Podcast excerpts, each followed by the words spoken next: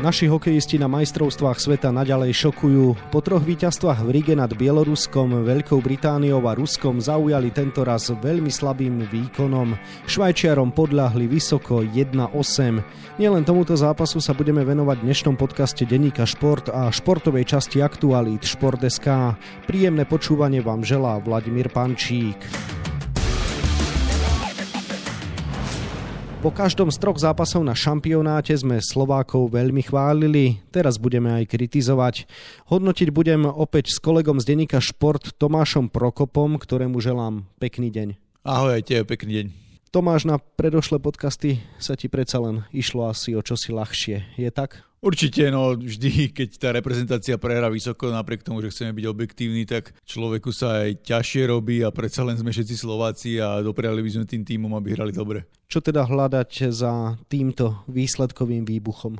Tomu týmu nič nevychádzalo. Aj keď tá prvá tretina bola celkom slušná, tam sme mali aj viacej striel, boli sme aktívni, korčulovali sme dobre so Švajčiarmi, dokonca aj v súbojoch sme s nimi zvládali všetky tie veci, ale postupne sa to začalo rozpadať celý ten nejaký koncept hry, ktorý mali a dostali prvý gol v oslabení, kde bol ten zbytočný faul Kristiana pospíšila a potom do toho išli ďalšie fauly a postupne sa to začalo rúcať ako taký domček z karát. Sme dostali 5 golov v oslabeniach a už to bolo len o aby nedostali desiatku. Švajčiarov sme nezdolali už 5 rokov a to nepatria medzi tú úplnú elitu ako treba z Kanada, Rusko či Amerika. Prečo sú teda pre nás nepríjemným súperom? Švajčiari a Fíni sú pre nás súperi, na ktorých nevieme hrať. Veľmi dobre korčulujú, dohrávajú strašne veľa súbojov, hrajú fyzicky, hneď napadajú, majú dobrú obranu, kde vás vytlačajú z nejakých lepších miest, že nie ste ani toľko pred bránkou, nemôžete toľko tečovať. A tieto všetky atributy nám nevyhovujú a ja si ani nepamätám na veľkých turnajoch, aj keď tých zápasov nebolo veľmi veľa, že kde by sme dobre zahrali so Švajčiarmi. Napríklad v Dánsku na majstrovstvách sveta, kde sme tuším prehrali len 2-0, ale keď si dobre spomínam, v Kodani na tom zápase som bol, tak sme si veľa ani neťukli, že proste tí Švajčari úplne otupili všetko, čo sme chceli spraviť a teraz nám ešte aj ušetrili debakel. V predošlých zápasoch nám fungovala obrana a teraz sme naraz inkasovali 8 gólov, takže čo sa stalo s tými našimi zadákmi? Nebolo to len o zadákoch, bolo to podľa mňa celkovo o tým, začali všetci hrať taký, Američania to volajú, že hero ball, to znamená, že vlastne ako keby si chcel sám všetko zobrať na seba, že jeden zobere púk a teraz z jednej strany na druhú prekočil a dať gól. Potom z toho vznikajú ľahko nejaké prečíslenia, lebo veľa pukov sme stratili a zle sa tí chalani doplňali pri tých oslabeniach, nechávali tým Švajčarom strašne veľa priestoru, aby oni mohli strieľať z hora, zamieriť a plus pred bránkou nečistili priestor, čiže bránkár to ani nevidel a Švajčari si to buď tečovali, alebo prešli rovno pred brankárom, keď tá strela išla, čiže to nemohol vidieť. Čiže všetky tieto veci v obrane boli od základu zle. Hrdinom pri našom nedávnom víťazstve nad Rusmi bol brankár Julius Hudáček. Dá sa povedať, že keď teraz inkasoval 8 krát, že v tomto súboji jednoznačne zlyhal? Nepovedal by som, že úplne, že zlyhal a chytal slab. Viacero tých golov nemôže, lebo proste boli tam teče, nevidel na to, ale zase ani nič navyše nechytil, že proste nebol tam nejaký veľký zákrok, ktorým by ten tým podržal. Aj on bol taký akýsi, neviem, letargický, že vlastne ani nejaký by si neporozumel s tou obranou a bol to taký deň blbec pre všetkých a podľa mňa v tomto by som povedal, že zlyhali aj tréneri na čele s Craigom Zinten si to potom aj priznal. Rozprával medzi novinármi, že asi ho mal vystriedať. Ja si osobne myslím, že už možno po treťom gole, ktorý dostal z 9 striel, tak ho mohol striedať aj z toho hľadiska, že Branislav Konrad je zranený a nevieme, či bude chytať do konca turnaja a tretieho brankára tam máme Adama Husku, ktorý ešte živote za reprezentáciu nechytal. A teraz podľa mňa bola úplne v pohode možnosť, aby dostal polovicu zápasu alebo aspoň tretiu tretinu na ten debut v reprezentácii na majstrovstvách sveta. A fakt už to bolo jedno, keď to bolo 0-3, 0-4, že či tam bude jeden brankár alebo druhý keď zmeníte brankára, tak niekedy ten impuls dodá tomu týmu, že ten chytí nejaké dve, tri prvé strely, vydáte gól, tak sa možno niečo chytíte. Ale týmto sme tam nechali toho Jula Hudačka úplne sa vytrapiť a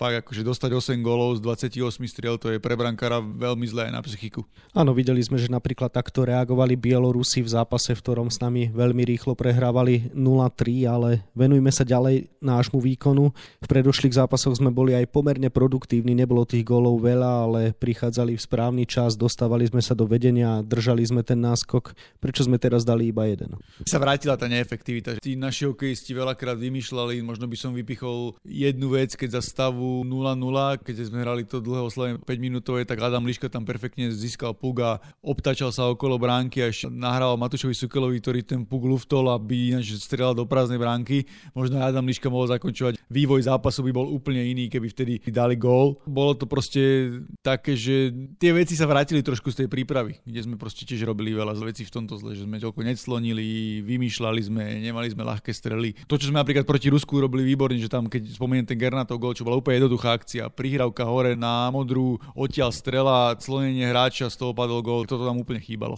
Máš za sebou už aj virtuálnu tlačovú konferenciu, videl si niekoľko rozhovorov s chalanmi v televízii. Aká bola teda reakcia zo strany trénerov a hráčov? Ten Remzi bol proste normálne otvorený, kritický, aj si priznal chybu s tými brankármi a hovoril, že proste čo bolo zle. Možno úplne najlepšie to vystiel Martin Gernat, líder našej obrany, ktorý povedal, že asi nám takáto facka prospeje, respektíve sme ju potrebovali, aby sme trošku z tých výšin išli dole. Stále majú tri víťazstva zo štyroch zápasov a teraz sa musia vrátiť k tej poctivej robote a k tej jednoduchosti, jednoduchému, rýchlemu, agresívnemu hokeju, ktorým dokázali zaskočiť aj Rusov, ktorí teraz proti Švajčarom vôbec nepredvádzali. Mali už chalani hore nosy, keď to Martin Gernat takto pomenoval? Nemal som z toho taký pocit, ale tak všetci vieme, že hlavne keď máš nejaký mladý tým, ktorý je podceňovaný a teraz sú v tej bubline, sú tam sami, síce si možno hovoria, aby nesledovali médiá, sociálne siete a tak ďalej, ale určite sa k ním dostali tie veci, že je to najlepší stúb od roku 2003, Rusov porazili prvýkrát od roku 2004, majú 9 bodov za 3 zápasy, smerujú do štvrtfinále, ako sa nesmerovalo roky, od 2013 sme tam neboli, čiže toto všetko sa podľa mňa na tej psychike nejako zohralo a prišiel zápas, ktorý absolútne nevyšiel a skončilo to tak, ako skončilo. Stratili sme aj disciplínu. V zápase sme totiž videli dva vyššie tresty pre Kristiána Pospíšila a Mislava Rosandiča ako si ty videl tieto situácie? Kristiánov pospíšilov zákrok na Ambila bol prvom rade úplne že zbytočný. Neviem, že či Kristian si nejakú frustráciu tam riešil, lebo nepríjemne dostal do kolena takú bolestivú strelu. No vyzeralo to škaredo aj preto, lebo ten hráč bol menší, ten Kristian si naskočil, ale tréner Remzi povedal, že áno, 5 minút plus dokonca, že dobré rozhodnutie od rozhodcov. Teraz napríklad bol zápas Švedsko, Česko, tam Lukáš Klok, obranca Čechov dal úplne že jasný krošček do tváre Švedovi a dostal len 2 plus 10. Že je to také diskutabilné, že Benhal by podľa mňa toto vôbec nebol faul na 5 plus dokonca, ale žiaľ, proste väčší hráč menšieho, tak proste dostal. Potom druhá vec bol ten Mislava Rosaniča, čo mi prišlo ako, ja sa nechcem stiažovať na rodcov, my sme neprehali kvôli rodcom, ale boli tam napríklad také veci, že Skalického jasne hakovali u nich v útoku a neodpískal to rodca, potom sme hakovali my v zápätí pri obrane a nám to neodpískal. To sú také drobnosti, ktoré ti potom ten výkon úplne rozpadnú a s tým myslel Rosaničom to bolo tak, že vlastne on si išiel odpluť, odplul si rovno do dráhy, kde bol jeho super, ktorého proste plul na ruku, ale keby si chcel niekoho odpluť, tak ho pluješ na tvár alebo pluješ mu na dres. Toto vyzeralo, že to bolo veľmi nechtiac, aj Martin Gernat to vysvetloval, že vlastne bola to taká nešťastná náhoda a ten rozhodca ho proste za to vylúčil. Najprv to bolo divné, lebo najprv to vyzeralo, že ho vylúčil za pichnutie okejkou a potom zrazu ho oplutie. To bolo na konci zápasu, 6-0 alebo 6-1 sme prehrávali a vtedy som si hovoril, že to bolo také kopanie do mŕtvého, že proste taký cit rozhodcu, ktorý chýbal. Doteraz sme našich len chválili za herný prejav, spomínali sme modernosť, korčuliarskosť a podobne. Tak skúsme teraz poukázať aj na tie nedostatky bez ohľadu na tento zápas. Čo tomu tomu mužstvu chýba? Neviem, uvidíme, že ak to bude s brankármi. Juli Zuteček zachytal super, ale teraz proste chytal horšie a vieme z tých predchádzajúcich možno nejaký šampionát, takže nemal úplne, že vydarené možno celé turnaje. Aby tam nechýbala nejaká brankárska konkurencia, to zranenie Branislava Konrada je pre nás fatálne, že proste ten chytal výborne v tom zápase s Bielorusmi a aj v príprave vyzeral super. A pri brankára, keď má zranenú nohu, tak to je taká vec, že neviem, či sa to dá tak rýchlo dokopy, aby mohol ešte na šampionáte chytať. Adam Huska je nepreverený a podľa toho, či ak to dneska bolo, že ho nevyužili ani na tú jednu tretinu, tak ja neviem, či mu veria. Odchytať s jedným rankárom 4 zápasy za 6 dní a plus nejaké prípadné štvrťfinále je podľa mňa dosť veľký risk. To je jedna vec. Ďalšia vec, čo mne absolútne chýba a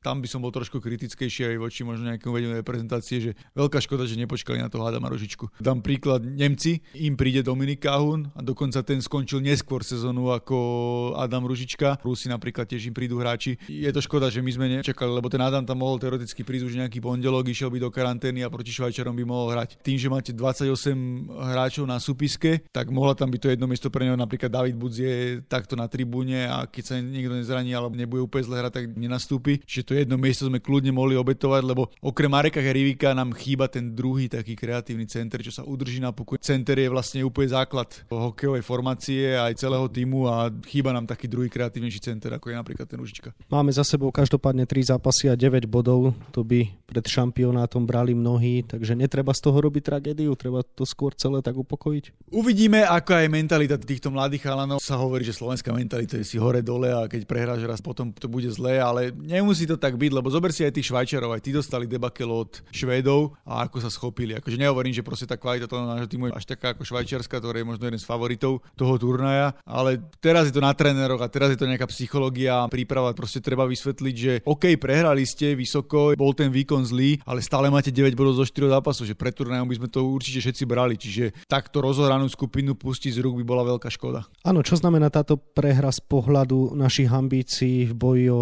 štvrťfinále? Inak povedané, koľko bodov potrebujeme, aby sme tam boli? Vyťahujeme tie povestné kalkulačky. Na tú istotu, aby človek mal, hovorí sa, že stačí väčšinou tých 13 bodov, no my máme 9, čiže vlastne z tých troch zápasov potrebuješ ešte 4. Jednoznačne potrebujeme tých Dánov poraziť za 3 body a ešte, aby sme zobrali tým favoritom Švédom a po zápase Čechom aspoň bod. Tými 13 bodmi by ma prekvapilo, keby slovenskí hokejisti nespravili štvrťfinále. Cez víkend nás teda čaká súboj s Dánmi a so Švédmi, ktorí, ako si spomenul, rozbili práve Švajčiarov, čiže aký to budú z tvojho pohľadu súperi a vieš si predstaviť, že už teraz by sme si dokázali na nich urobiť tie 4 body? Ak sa to bude dobre dobre vyvíjať a zachytajú nám brankári a budú hráči dodržiavať celý ten systém a vrátia sa k tej jednoduchosti, agresivite, rýchlosti, budú robiť veci ako sa má, tak áno. Ale sú to ťažký super, lebo síce Dani, všetci tu hovoria o tých štyroch strelách, ktoré len vyslali proti Švajčarom za celý zápas, ale nezabudeme, že zdolali Švedov hneď v prvom zápase a čo som pozeral, tak aj s Rusmi hrali po zápasu 0-0, nakoniec prehrali 3-0, čiže bude to taký severský